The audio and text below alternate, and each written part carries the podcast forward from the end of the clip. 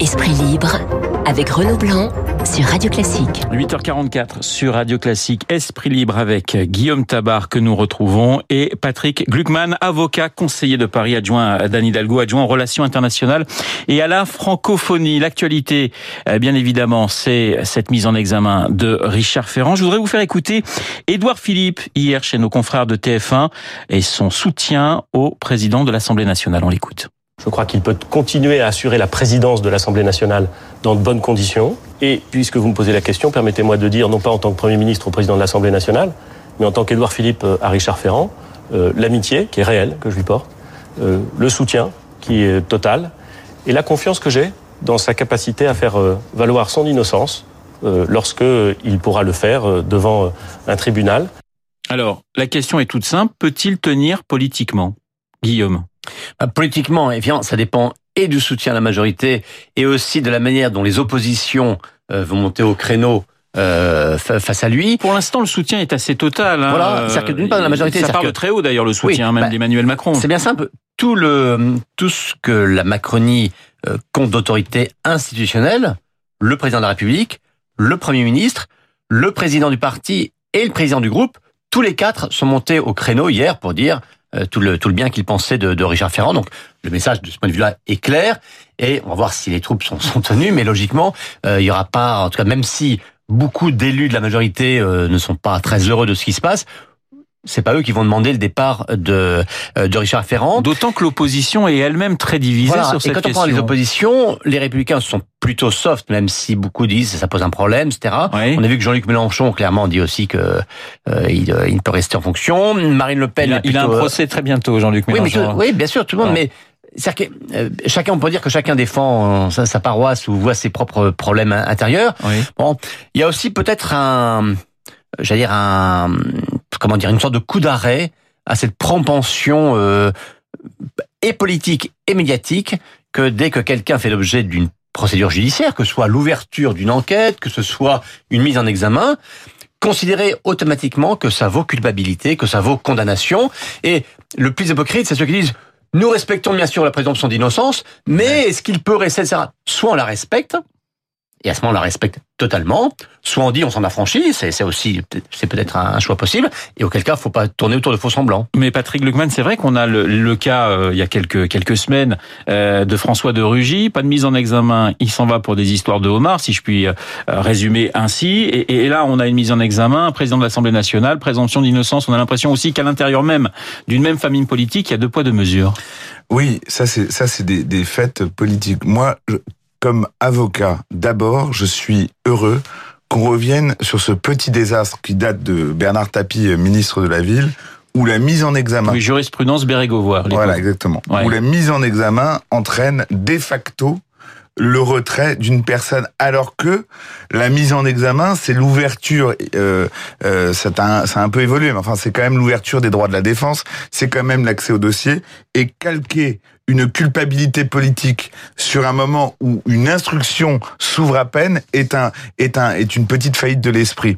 Donc quelque part de ce point de vue-là, en tant que respect de la procédure, respect des droits, je suis euh, content que la mise en examen ne ne signifie pas une mort, alors que un an, deux ans plus tard, il y aura peut-être un procès ou pas de procès, et s'il y a un procès, qui aboutira à une relaxe. Cependant, euh, Richard Ferrand est président euh, d'une des deux chambres qui composent le Parlement. Quatrième personnage de l'État. Tout à fait.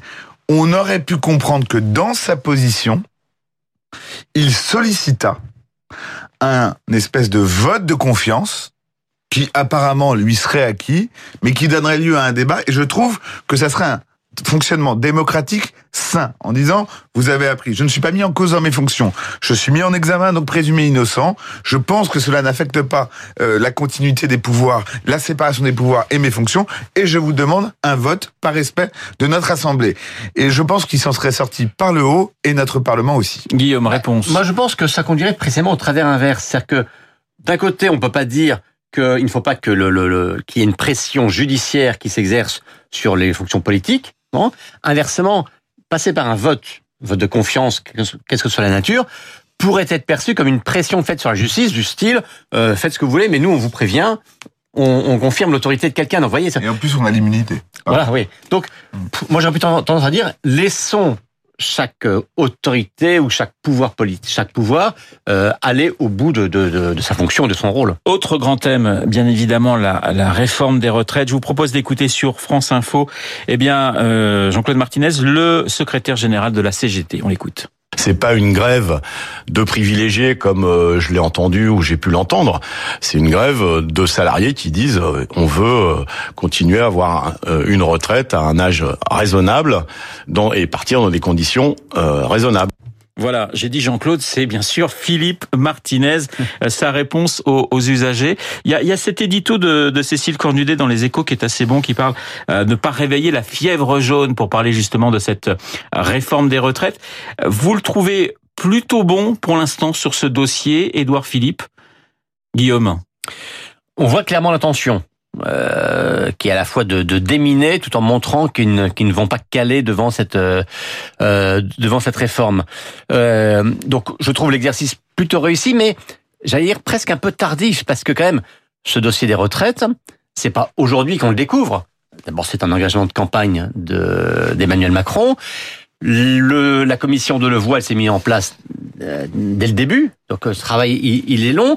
Bon, et j'ai un peu le sentiment que l'on découvre que l'on feint de découvrir aujourd'hui seulement, bah, que ça ne passera pas comme une lettre à la poste, qu'il faut faire preuve de pédagogie, être prudent, etc.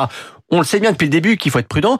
Et on sait bien depuis le début que quelle que soit la réforme, même une réforme qui serait de manière indéniable, juste, équilibrée, nécessaire, etc., ne passerait pas comme une lettre à la poste parce que par définition, une réforme des retraites est forcément anxiogène parce que ça met en question euh, d'abord notre futur, dont on n'est pas maître. On dit bah, qu'est-ce, qu'est-ce qui va se passer quand on sera nous-mêmes à la retraite ou pour ceux qui sont déjà à la retraite euh, aujourd'hui ou ceux encore plus qui, qui y arriveront dans, euh, dans, dans quelques décennies. Par définition, dès qu'on touche à des règles, c'est anxiogène. Mais est-ce que vous avez le, sentiment tous les deux que les Français quand même ont évolué sur cette question par rapport, par exemple, à, la réforme menée par Nicolas Sarkozy où il y avait eu plusieurs millions de personnes euh, dans les rues, Patrick? Moi, je, pense surtout que cette réforme euh, est, est, teintée d'idéologie. Euh, parce que évidemment qu'il y a un problème avec les régimes spéciaux, qui est d'abord un problème financier qui pèse lourdement sur les finances publiques. Mais dans le souhait annoncé euh, de cette réforme, c'est une réforme qui, qui date du XXe siècle. Nous allons assister à la fin du travail salarié comme mode unitaire, si vous voulez, comme mode normal du travail, par, par une fragmentation du marché du travail. Et ça, c'est un impensé immense dans la réforme actuelle. Quelque part, je, je, moi, pardon, je suis consterné par cela. Parce qu'on ne peut pas faire en 2019 comme si euh, dans 10 ou 20 ans, euh, nous entrerons euh, dans la carrière, comme il est dit dans la Marseillaise, à 22, 23, 25 ans. Nos aînés n'y seront plus. Et sortiront, même à 61, 62, 63, 64 ans, d'un emploi. Ce, n'est, ce ne sera plus ça.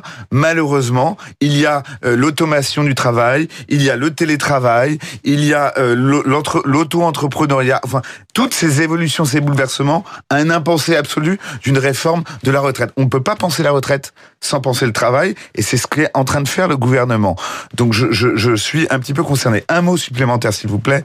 Je ne peux pas être à votre antenne ce matin sans parler de ce que l'on promet aux avocats. On n'en parle pas parce qu'évidemment tout le monde s'en fiche. Nous avons la J'étais sûr que vous alliez m'en parler. Nous avions, nous avons la réputation d'être une profession de nantis.